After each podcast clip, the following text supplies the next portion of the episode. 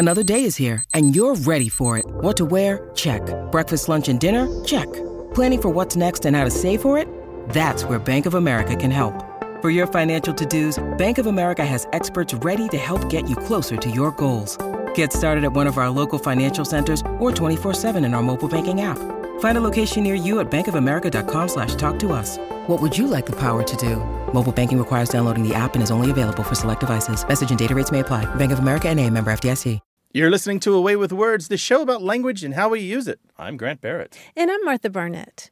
On Twitter, Rachel Whitinger asks, is there a name for working on a computer until it's all the way dark and there is only the light of the screen? This thing should have a word. Screen hearthing? Screen hearthing? You know that feeling when you've just like- been focused on your computer? Oh, I do know it. Yeah, in the zone for hours. In after, the I, zone. skipped a meal, haven't gone to the restroom, didn't get up, Right. You're starving. failed to answer the door. What do you think about screen hearthing? Mm, yeah. Maybe screen setting. It's like Screen the se- sunset oh, interesting, yeah. Screen setting.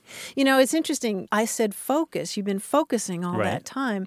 And the word focus in Latin means hearth or fireplace. So I kind of like that. Oh, because it's the Screen hearthing. focus of the family activity? Yeah, yes, the focus of the Oh, house. interesting. How cool is that, right? be, the right? focal point. The focal point. But I kind of like either screen hearthing or Screen screen hearthing is too hard to say. You're right, it is, especially at the end of a long day when the sun has gone down and you're just illuminated by your screen. You're but you've glowing- had, I know, you've yes. had this I, I used to do that when I was an IT guy. I would go in on the weekends and holidays because nobody was there and you could Mm-hmm. turn off the servers and do stuff like that. And I would literally leave the office and not know what time of day it was. I have no Right. idea. It What could- the weather It, was It could have been day. 7 p.m. or Yeah. 3 a.m. I have no idea. Yeah.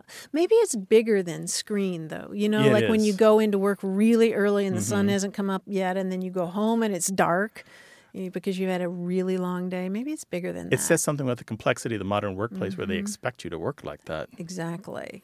Well, you know, I know a lot of people who are very interested in language and who may have suggestions for us. And they have lots of opinions, I found. hmm about all different kinds of things involving words. And they can call us at 877 929 9673 or email us words at waywordradio.org or talk to us on the Twitter at W A Y W O R D. Hello, you have a way with words. Hi, this is Gene. I'm calling from South Burlington, Vermont. Hi, Gene. Welcome to the show. What's going on, Gene? Okay, the word I have for you is crusticle. A little bit of background on this. I have worked as a deckhand on the Lake Champlain ferries. There's three crossings on Lake Champlain. And in the wintertime, I don't work the winters anymore, but uh, we used to have arguments, uh, friendly arguments about uh, the accumulation of uh, salt and dirt in the wheel wells of uh, cars and trucks that would get deposited on the decks of the ferries. And uh, it got to be a pain actually to move these chunks. Uh, they had some indelicate, uh, indelicate words to use to describe these uh, chunks of ice, frozen material. And then one of the guys came up with the idea that uh, he had heard somewhere that the word was crusticle, that was inside the wheel well of a truck or a car. And I was wondering if uh, if it was just a regionalism. He didn't know uh, where the word came from, except that he heard it from somebody else, and whether it was invented, or if you have any idea of a history of the word, or if it's been used in that context before. Uh-huh, interesting. I was going to ask you how you felt about crusticles because, of course, we don't live where there's snow and ice, but I sort of have fond memories of them, of of uh, kicking them out of the wheel wells. It's sort Oh, of so Oh, satisfying. yeah, it's kind of like bubble moment. wrap, Yes. you know, squeezing bubble wrap or something. when it comes out perfectly formed with the shape of the inner wheel well, that's the best moment. well, I can tell you that my wife just uh, about 30 minutes ago, she had to go outside and uh, scrape the uh, melted crusticles off the garage floor, and she wasn't too happy about it. no, no. uh-huh. I guess it's different when you don't live there. Now we have come ac- we have come across this term before, Gene. In Vermont, in actually. Vermont, yeah, we've got an email from uh, Judy Bond in 2015 when we we talked about something like this on the show before, Mm-hmm. Okay. and she said I- that she knew it and I learned it from the Burlington newspaper. Oh, Yeah, I think you all had some kind of contest or something to name those things, Well- and somebody came up with. Well, we didn't, and we didn't have a contest, but we had so many people with their own terms for the snow snot. I think was one of them, and I liked Fenderberg. Fenderberg is a great one. Fenderberg. Yeah. no, I hadn't heard those. No. Yeah, or So maybe that's where he had heard the word. It's it could be. It's, it doesn't Google all that well, or it does Google, but for some more offensive things. Don't go to Urban Dictionary's definition for it. But I looked in the newspaper databases, and I don't. It just doesn't come up that that much. But it's a Mm. logical word. It makes a lot of sense, and the ickle suffix is what we call in linguistics very productive. Lot, lots of things are have ickle added to them to mean something made of hard ice. Yeah, yeah, because these some of these that would come off of 18 wheelers on trucks, and we would have as many. The, the ferries are pretty long; they're 200 uh, plus feet long, and we would have as many as four or five tractor trailers on. And in a uh, on a winter's day, uh, they would come up the ramp and they would uh, you know bounce along and they would get onto the boat. And uh, these chunks, so some of them pretty big, you know, five, ten pounds worth of ice oh, wow. uh, yeah, we would have to, you know, shovel them off. And and when you have um, uh, just a channel uh, uh, on the crossing, uh, you would uh, be shoveling this stuff off, and you'd see it on the on the lake for the next three or four weeks. You know, it would still be there because the temperatures would stay really low. Right. Yeah. Right. Well, I can see why you might have an off-color name for those things if they're if they're making your life that difficult. What's interesting to me is that there are so many different names for these things um, that people have just made up and and use around the country, Mm-hmm. um, like slush puppy or kickies because you kick them off, um, Yeah. but nothing really canonical. Right. Nothing that Yeah. stuck for everyone. Yeah, Well, Fenderberg sounds pretty good too. I like that one. That's a nice sound, Yeah, I too, like right? that one too. Well, Yeah. Gene, you have our sympathies Good, from out here on the West Coast. good luck with the Well, crusticles. That's part of what what is living up in the north. Yes. Take Well, it's a beautiful town. Bye. Jim. Okay. Thank you. Bye. Uh, this is unrelated, but it reminded me of one of the tricks we used to play on people when I worked in fast food as a teenager. What? Well, he was talking about his wife cleaning the ice off the floor of the garage and how much she hated it. Yeah. We used to tell the newbies to get a wet mop and go mop the walk-in freezer floor. Oh no! How can I have known you all these years and I never knew until just I'm now sure we talked about this before. do that to newbies? Yeah, and they Wow. don't quite realize that the mop is going to freeze and it's Oh, going to be ugly real soon. Oh, Really? Did they do that to you too? Oh yeah, there was all kinds of little miniature hazing. But my brother and I, we instituted all kinds of new hazing. Oh, like sending people for striped paint. Yeah, yeah. I even brought up one that I'd learned from Mark Twain, the the hazing that he went through when he worked for his brother's printing press. They had to look for type lice, which doesn't exist. Type lice. And so we invented ice cream lice, and we told the frontline people who worked the soft ice cream machines to be on the lookout for, for ice cream lice. They had to be, yeah, there's no oh such thing. Oh my gosh. I'm glad I was a freelancer all those Anyway, years. 877 929 9673.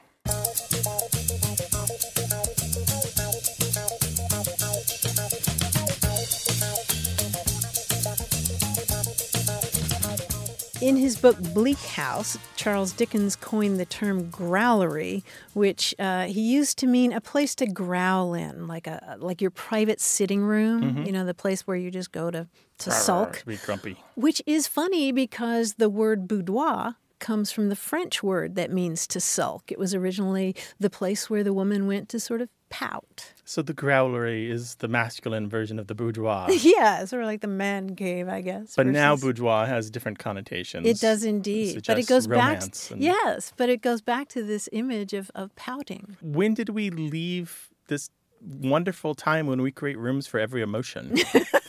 where's where's my I know, my- we, have right? the, we have the thinking room. We all know what that room is. Yeah, I know that room. we have the sleeping room. the magazine The room, magazine yeah. yeah. 877-929-9673.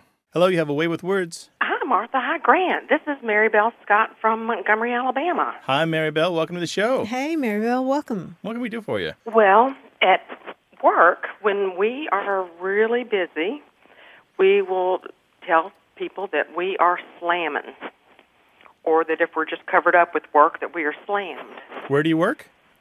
I work at a doctor's office in Montgomery, uh, Montgomery Cardiovascular Associates. I do stress tests there. Okay.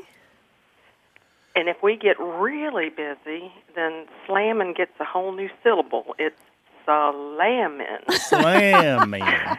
Let me ask you, is this when customers come in without an appointment and you kind of have all this unexpected business? No, not necessarily.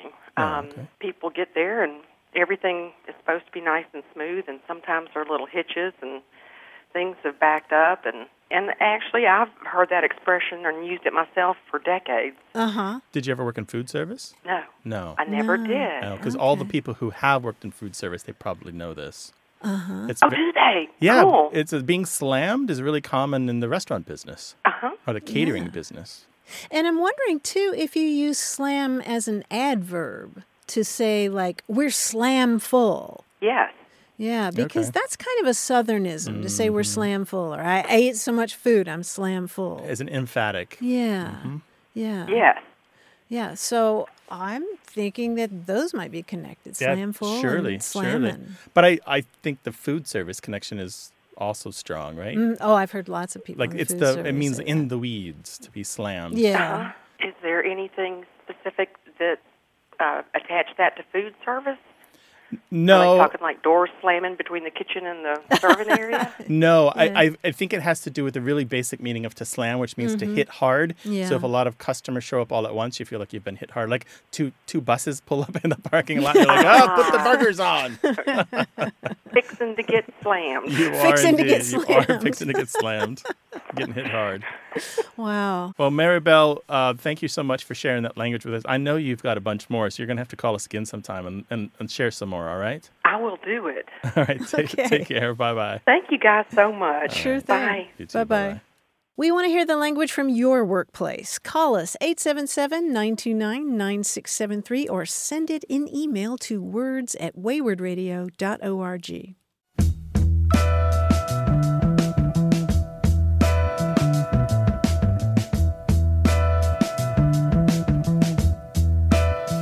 our Facebook group, Oddly Robinson wrote, While walking in the wood near my home, I came across a sign that stated no flogging allowed. And oddly realized that someone had added an F to the logging. and this prompted a whole discussion from people who had seen people who improved on signs. For example, Jenna Schnur in Alaska said that on a trail around a local lake, somebody had changed thin ice to think nice. Sure. I love that. And then you'll appreciate this. Uh, Mary Ellen Brooks wrote uh, that she saw a sign that said speed zone ahead changed to speed on ahead. Oops. That's like the uh, scratching on the ha- hand dryers in the restroom. They're often modified to say Oh. push button becomes push butt. Oh, really? Well, maybe, in the boys. The yeah. boys' room is a little different. I also like this one from Umison Keaton Smith, who says, I used to live in northeast Portland near Flanders Street. Someone added a D after the NE, so the sign said Ned Flanders Street. you want those to be ensconced and become permanent. right, for all you Simpsons fans out there. 877 929 9673. This show's about language examined through family, history, and culture. Stick around.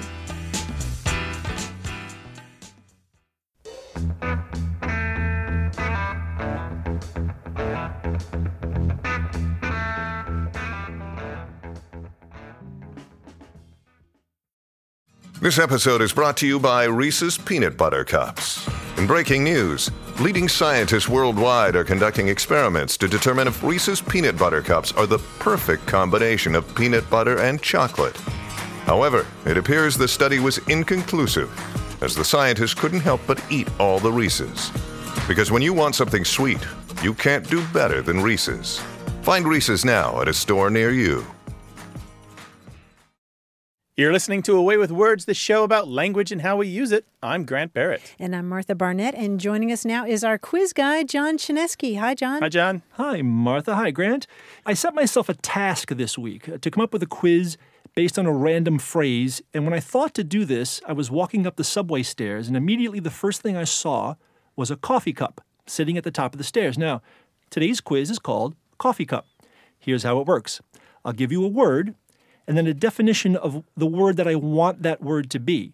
Now, the only way we'll get the new word is by adding an M, like milk, or an S for sugar. Okay. Now, sometimes you may have to add both milk and sugar, an M and an S, or multiples of them. For example, if uh, the word is cap, C A P, but what I really need is a place to pitch my tent, your answer would be Camp, we're adding Camp. one M. One milk, that's right. Very good. If the word was foil, F O I L, but what I really need is a relic of the past, your answer would be Fossil, so that'd be two S's, two, two sugars. S's. Right, very good. Or sugar and soy. Sugar and soy. Very good. It's very modern. I like that. Let's order a few. The word is now, but what I really want is cold weather precipitation. Snow. We're adding an S. So one sugar Yes, to the very milk. good. Yeah. The word is cob, but what I really need is a common tonsorial tool. That would be a comb, so you're adding one Comb. M. C O M B. One M. Tonsorial. Very nice. Very nice word. Tonsorial. Hmm. Tonsorial. The word is pal, but what I really want is a sacred song or poem. Hmm. Psalm, right? P S A L M, adding an S Yes. and an M. An S and an M has both milk and sugar. Yes, very good. Psalm. The word is tar, but what I really need is a monarch or emperor. Okay. Tsar, right? Yeah. T S A Tsar, yes. adding an S. T-S-A-R, yes. The word is halo, but what I really want is peace in Israel. Ah, you would be adding an S and an M to make shalom. That's clever. Shalom. Sugar and and milk. shalom to you as well. Now, I was given a T, T E A, but what I really want is what's coming out of the teapot. Steam. Steam. Add an yes. S and an M for steam. S and an M. Very good. The word is coerce, but what I really want is the buying and selling of goods. Two, Two M's. two M's, yeah, for commerce. Hmm. Two M's, double milk. Very good. Yeah. The word is ink, but what I really want is the capital city of Belarus. Minsk. M and an S. Minsk is right. The word is eBay, but what I really want is my country's headquarters in another country. An embassy. Hmm, Add an M and Embassy. two S's. Uh-huh. That's right. I'm taking my coffee and getting out of here. Yeah, where's the coffee? That's I what left I wanna yours at the top of the stairs for, so you could pick it on your way up the That's where it subway. is, yeah. Oh Doggone. I'm At the ready top of every New York City subway platform staircase, there is a cup of coffee waiting there for you. Waiting Yeah. for me. no, thank you. but thank you, John. Thanks, John. We appreciate it. Talk to you next week. Thank you, guys. Bye. Bye. We'd love to talk with you about any aspect of language, so call us 877 929 9673 or send us an email. The address is words at waywordradio.org. We have a very active Facebook group, and you can find us on Twitter at Wayword. Hello, you have a way with words. Hi, this is John calling from uh, New York City. Hi, John. Welcome to the show. Hi, John. What can we do for you? Well, my question um, is, something that I've been pondering um, my my entire adult life. Basically, I've grown up uh, speaking multiple languages, uh, primarily English and uh, Tagalog, uh, which is uh, the national language of the Philippines. And um, I learned both languages simultaneously um, as a child, and, and still speak, you know, Tagalog fluently now as an adult. And it was funny when I uh, heard your show while I was in San Diego. Um, you know, that question popped up immediately because I was in the car uh, with my family, speaking Tagalog, speaking English, and I found myself, you know, code switching, you know, pretty seamlessly. But I caught myself changing, I guess, personalities. I, I found myself, um, you know, when I spoke English, I was very forthright, very direct, um, very matter of fact, you know, speaking. But then when I code switched over to um, Tagalog, I found myself a bit less aggressive sounding, I guess. I felt myself sounding more compassionate, kinder, more soft spoken. I struggled, you know, in, in you know, speaking with my mom in particular.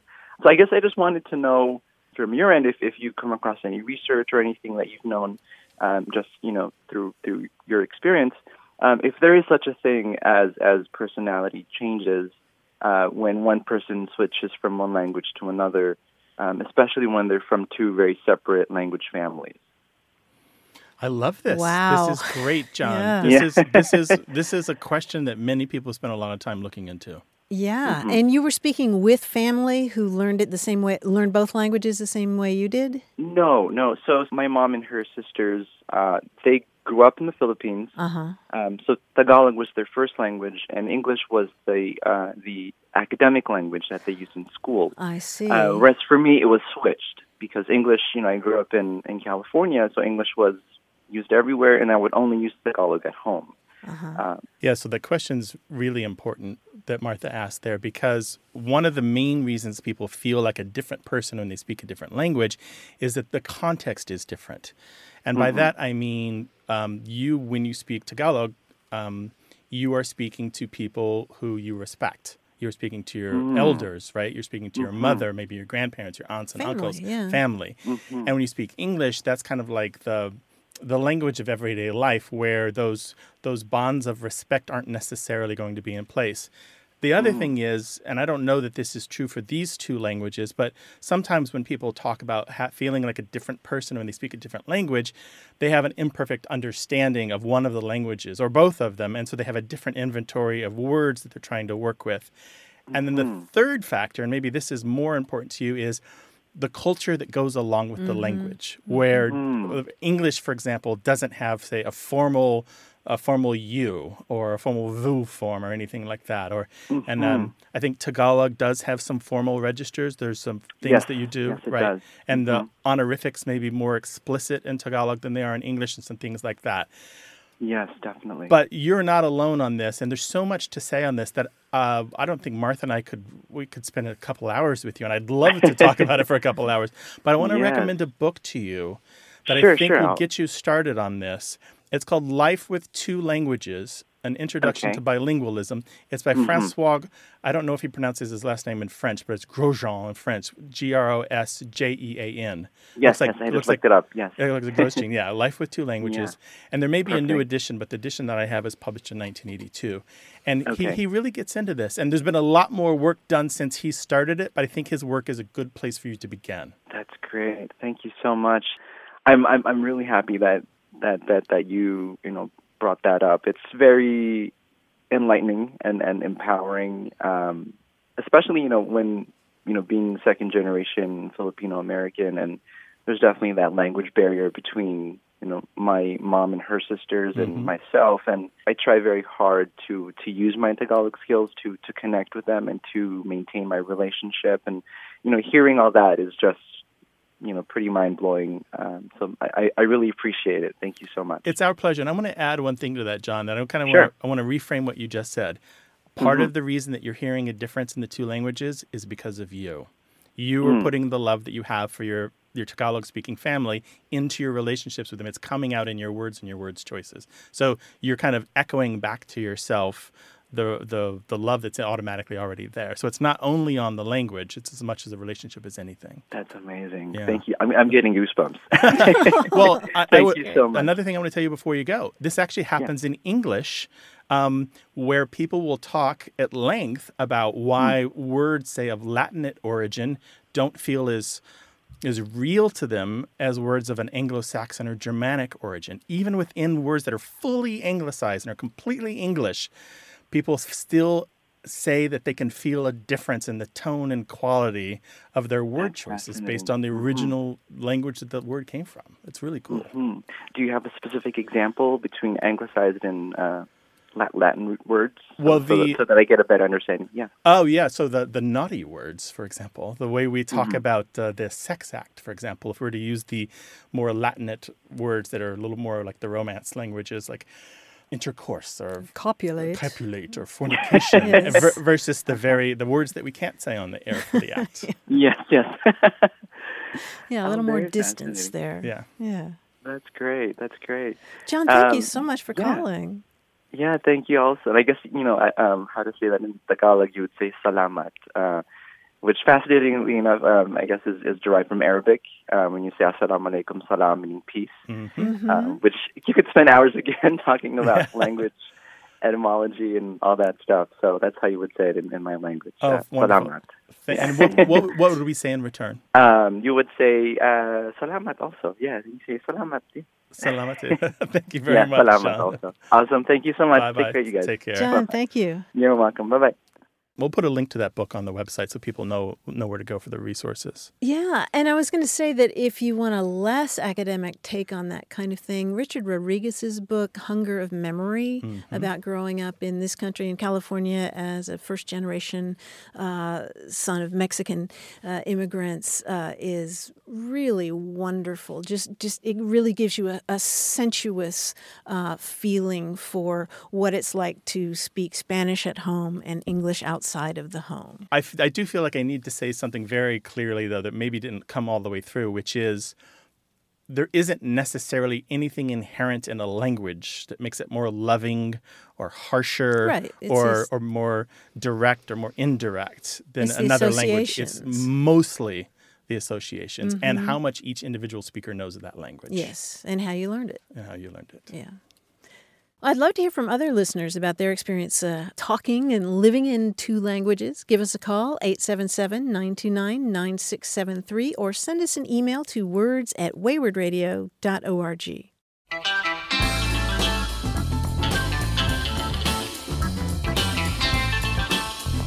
If you think about spelling out numbers like 1 O N E to T W O, how far do you have to go before you use the letter B? Uh, I don't know. Do you have an answer for me? Let me see. I do. um, billion? Billion. Wow. How about that? How about that? Billions. That's pretty cool. 877 929 9673. Hello, you have a way with words. Hey there, this is Bo calling from Huntsville, Alabama. How are you? Excellent. Welcome to the show. Hi, Bo. What's up? How are you? I'm a physical therapist uh, in Huntsville, Alabama. When I was a uh, student uh, about six years ago, my clinical instructor uh, warned me in, in rural Northeast Georgia. She said, uh, "So you're gonna you're gonna get this question. You're gonna get patients that say this. They're gonna say, I got a rising in my leader."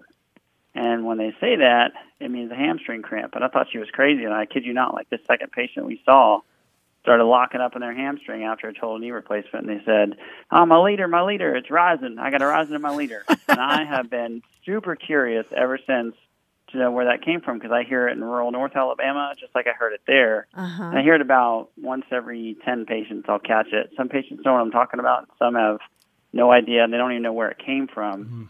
But I'm curious. And Bo, how do you think they're spelling leader?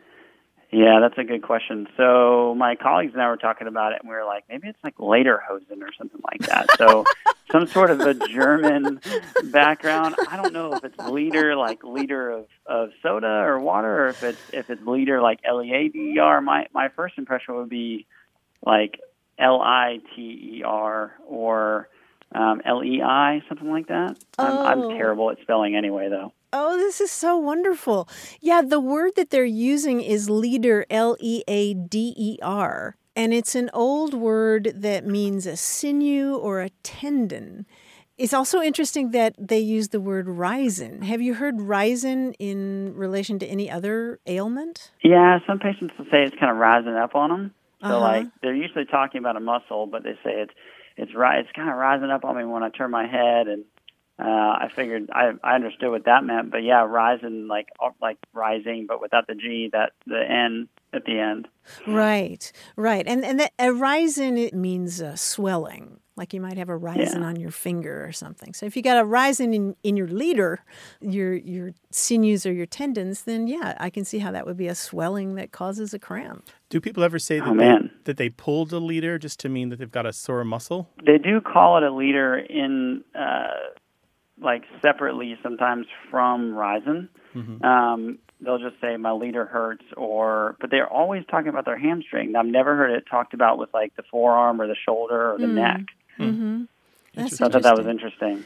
Yeah, you will find the word leader in medical dictionaries from the turn of the last century. Oh, you find it going back to the 1700s. Oh, really? Yeah, that, yeah. In And- and medical dictionaries. Medical dictionaries, variety of different texts Okay. and stuff. Yeah. All right. Yeah, they don't teach us that in school. So But it, Well, that's why we exist. yeah, but there's a there's one theory that I really love about why it's a leader, and it may have something to do with either ropes Mm-hmm. or with roots uh, or, or, or plants. For example, one of the pieces of jargon in in the plant world is the leader is the main stalk or branch or Mm-hmm. trunk or root around which all the other ones kind of um, attach or appear or are secondary to it. So Mm-hmm.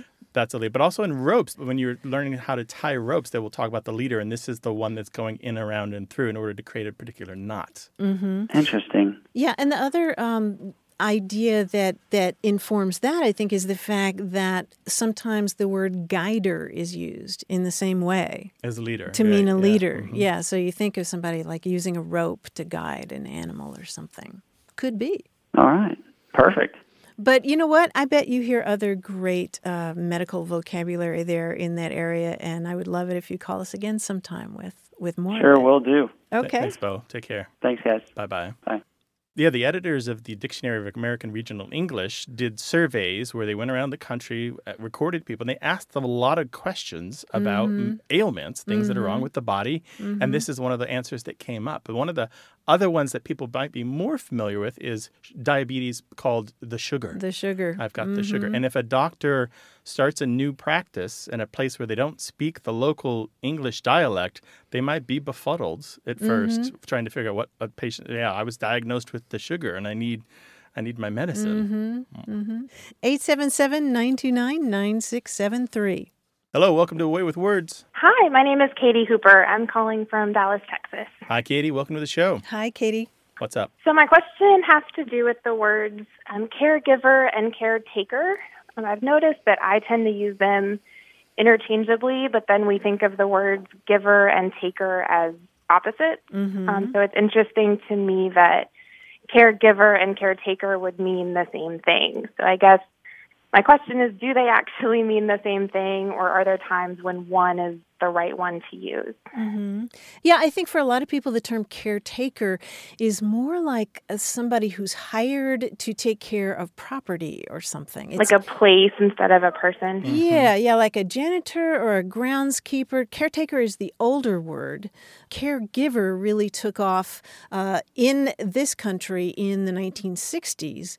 And um, in Britain, you often hear carer instead of caretaker or caregiver, but caregiver is the later word, and I do associate that much more with um, with looking after a person, whether it's a child or an ailing ailing parent or something like that. Okay, that's interesting. So caregiver for a person, and then caretaker more for like a property or a a house or something like that. At least in this country, that's how it's come down. Um, but it wasn't always the case. Caretaker used to be the primary term because what 1960s for caregiver. It's not. It's yeah, yeah, and then it really took off. Yeah. yeah. But I would be interested to know what your colleagues uh, think about that. Okay, well I'll ask around, but I will go with caregiver for people from now on. Yeah, yeah, I think it's just more personal, but that's that's kind of a gut feeling I have. Mhm. Yeah. Thank you so much for your call, Katie. We Okay, really thank you appreciate so it. much. Take care now. Bye Bye-bye. bye. 877 929 9673 or talk to us on Twitter at WAYWORD.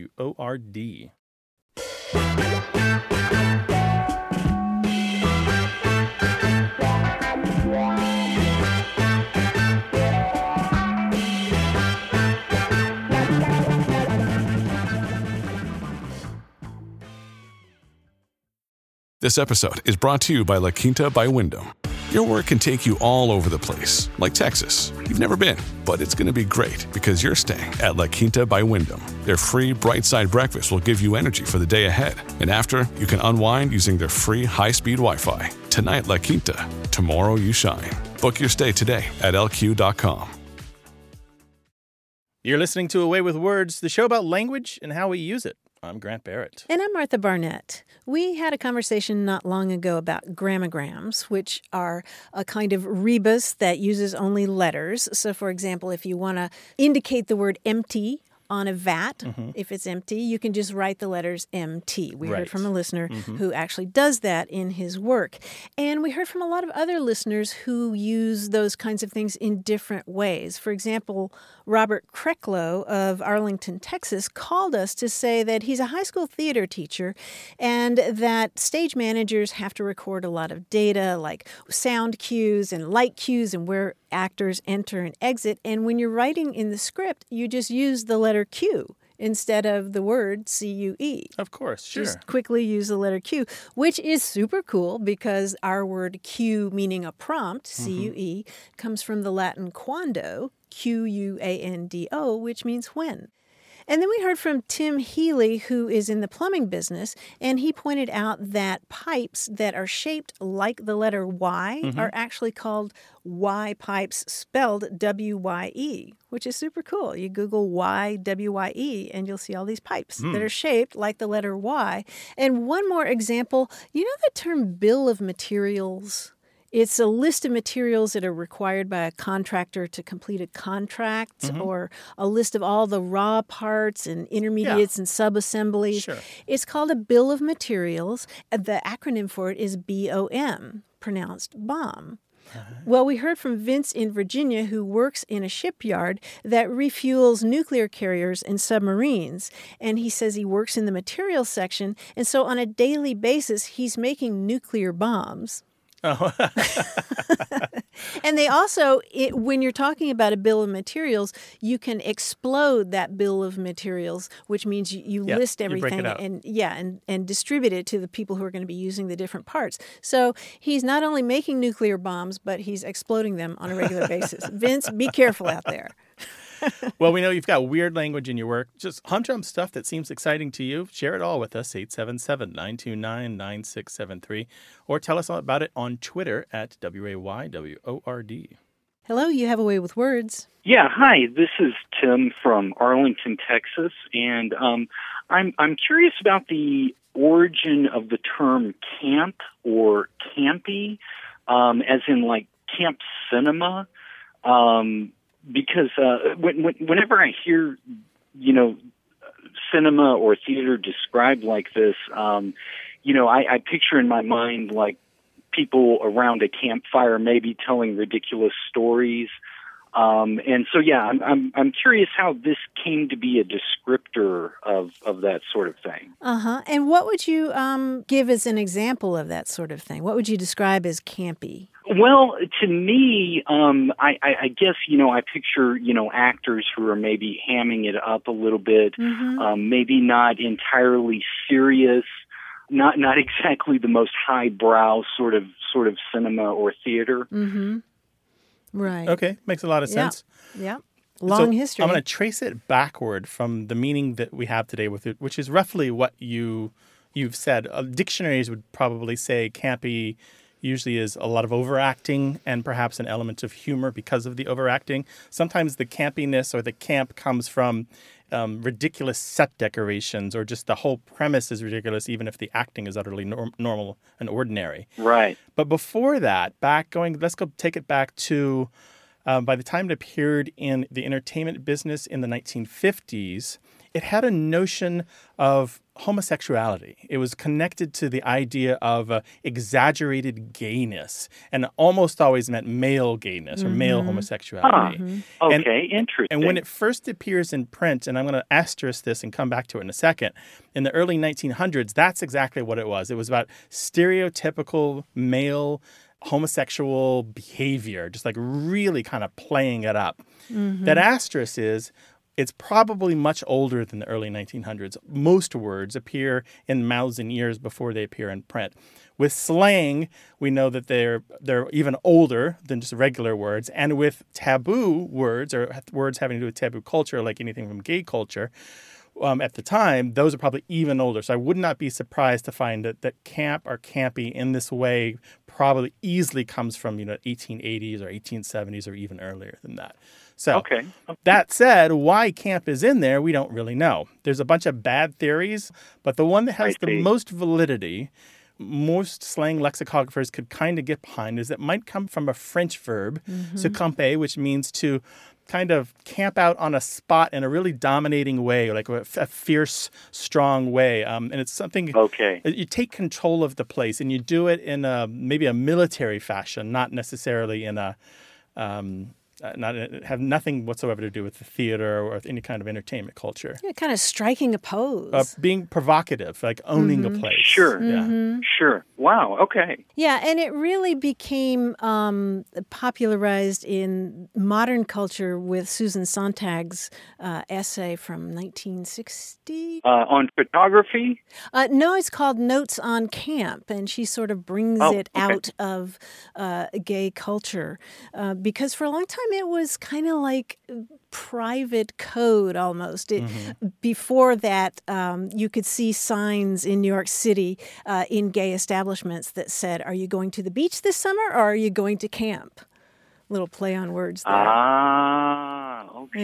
Yeah. Very interesting. Yeah, I had no idea it had any association with this kind of culture, um, Yeah. especially as often as you hear the term. Uh, no, no idea whatsoever. This is a really far field of language, but if you read about how gay people used to identify each other before gayness was as accepted as it is today, what's really interesting is that some people believe that camp came out of that, that you might ex- exaggerate certain behaviors that were not seen as heterosexual in order Mm-hmm. to send a really strong signal to anyone in the area that you were gay and you might be open to meeting. We call that dropping a hairpin. There we go. Very cool. Very cool. Okay, great. Thanks, Well, Tim. We really yeah, appreciate thank- it. Yeah, thanks for coming. yeah, calling. thank you. Take care now. Bye bye. Thanks. Bye bye. We talk about all kinds of language on this show, and we'd love to talk with you. So give us a call, 877 929 9673, or send your questions in email to words at waywordradio.org. And if you just can't wait, we have a very active Facebook group.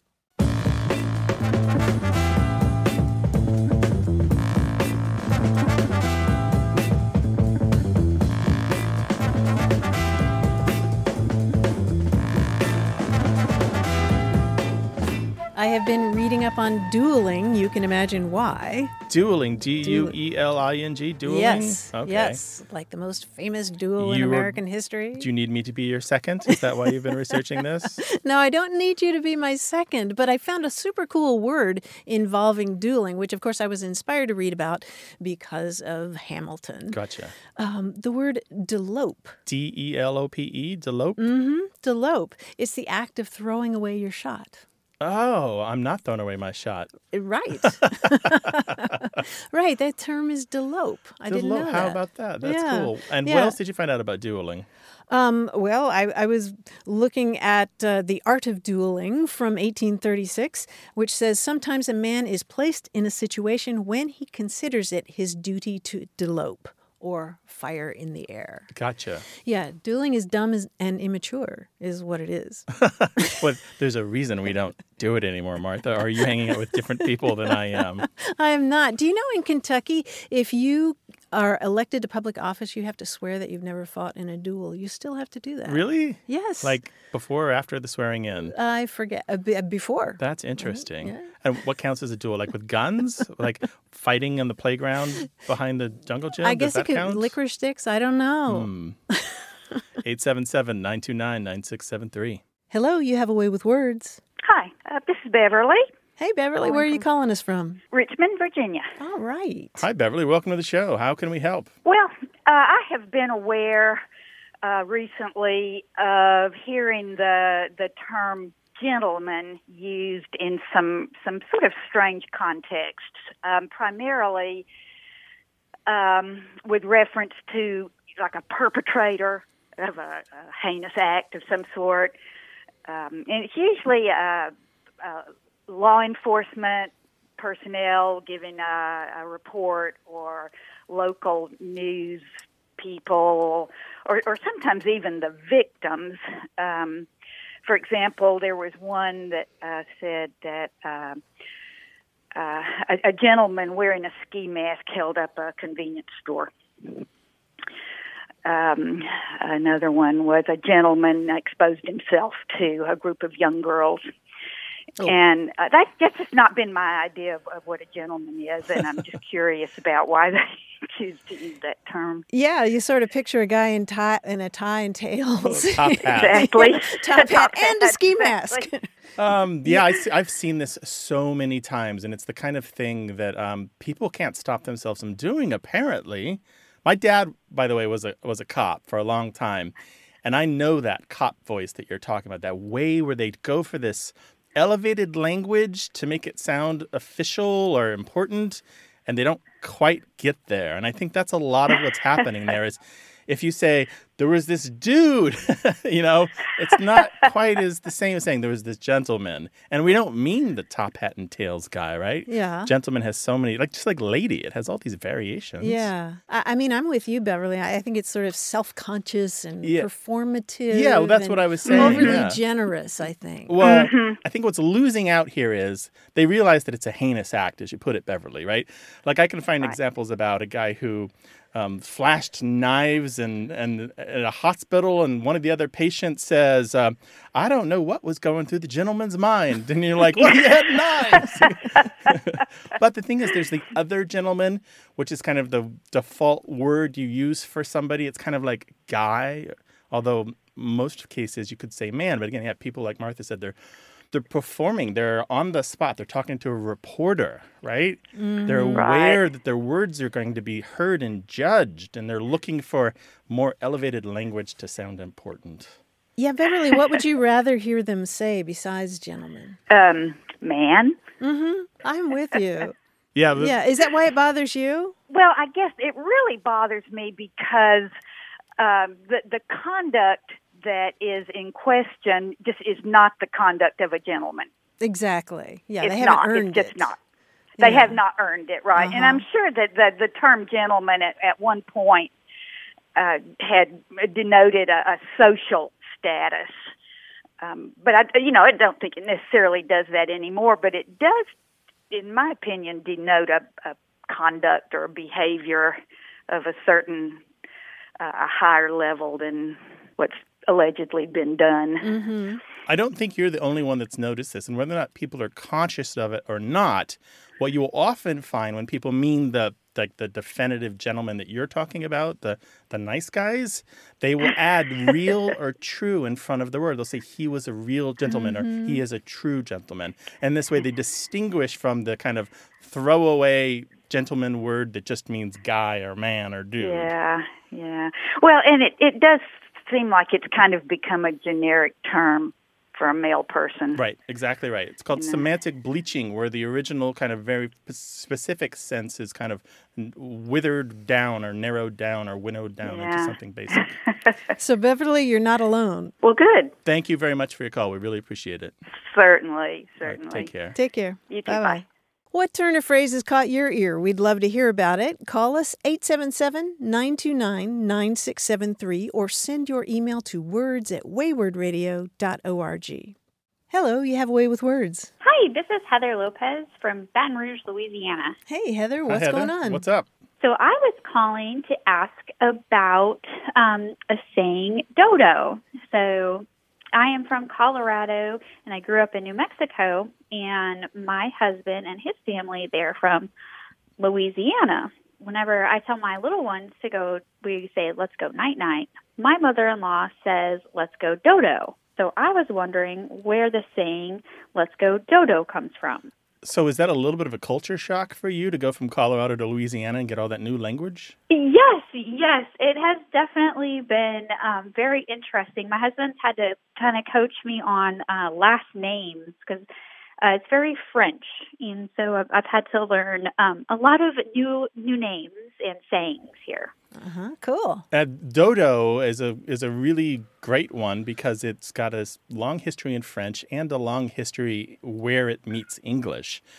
Do you know any French at all? No, I don't. I I did I do not. Okay, that's fine. But uh, a lot of the people who studied French or are listening to the show now are going, "Oh yes, I, I know what he's going to say."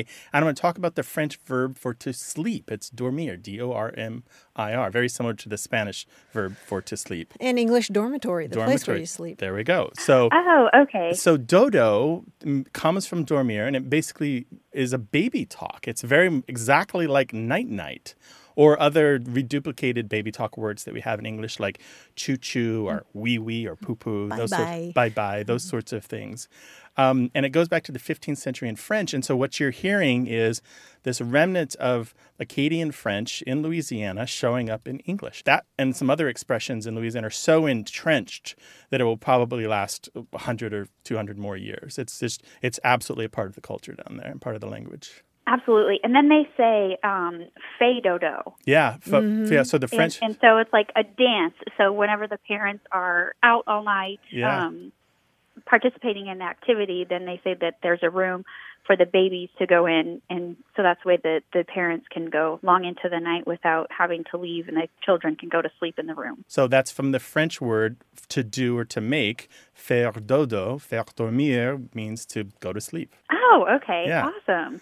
So anyway, it's it's really cool, and I have something for you. A recommended book which will help you get ahead of this and kind of get a Oh, handle. on it. yes, it's I would a love that. wonderful book. It's the Dictionary of Louisiana French, published by the University Press of Mississippi. It's not amateurish; it's very professionally done, and it totally covers a lot of the stuff that you're going to encounter in your new life in Louisiana. Oh, that that's fantastic. I would love to read that. Yeah, check it out. Perfect. Well, thank you guys. Thank you, Heather. Thanks for calling. Okay, bye bye. In French, there's also this is more common in in France, where the metro is a, more of a thing, but they have the saying "metro boulot dodo," which is kind of like expresses the humdrumness of ordinary life. You ride the Mm. metro, you go to your job, you go to sleep, repeat. Metro boulot dodo. Is that how they translated the title of Groundhog Day, the movie? Oh, they may have that. Actually, be a great a great example of it. Yeah. 877 929 9673.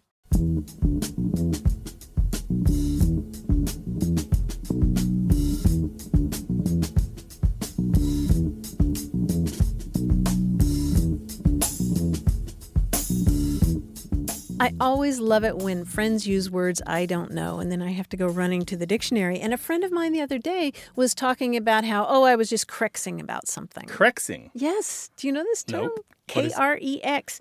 It means to complain or grumble, and uh, it's related to a Yiddish word that means to complain or grumble. Oh, interesting. Krexing. The baby's krexing. Okay, nice. Hit us up on Twitter, W A Y W O R D. Want more A Way with Words? Listen to years of past episodes at waywordradio.org or find the show in any podcast app or on iTunes. Our toll free line is always open, so leave us a message at 877 929 9673 and we'll take a listen. We love to get your messages at words at waywordradio.org or hit us up on Twitter at W A Y W O R D and look for us on Facebook. This program would not be possible without you. Grant and I are out to change the way we listen and think about language, and you're making it happen.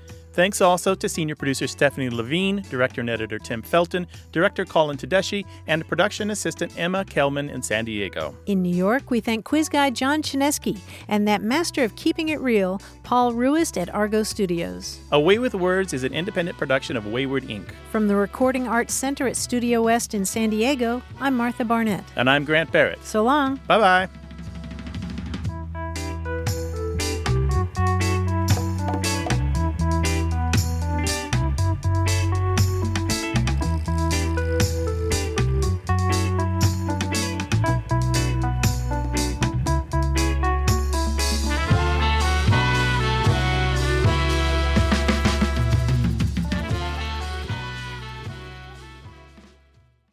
Hey, listeners, we have a favor to ask. We'd love for you to fill out our listener survey at gum.fm slash words. Your feedback is crucial. It's quick, and it helps us make our show even better. It shapes our show, helps us plan, and ensures we're bringing you the content you love. That's gum.fm slash W O R D S. Thanks for being a part of what we do. Thank you.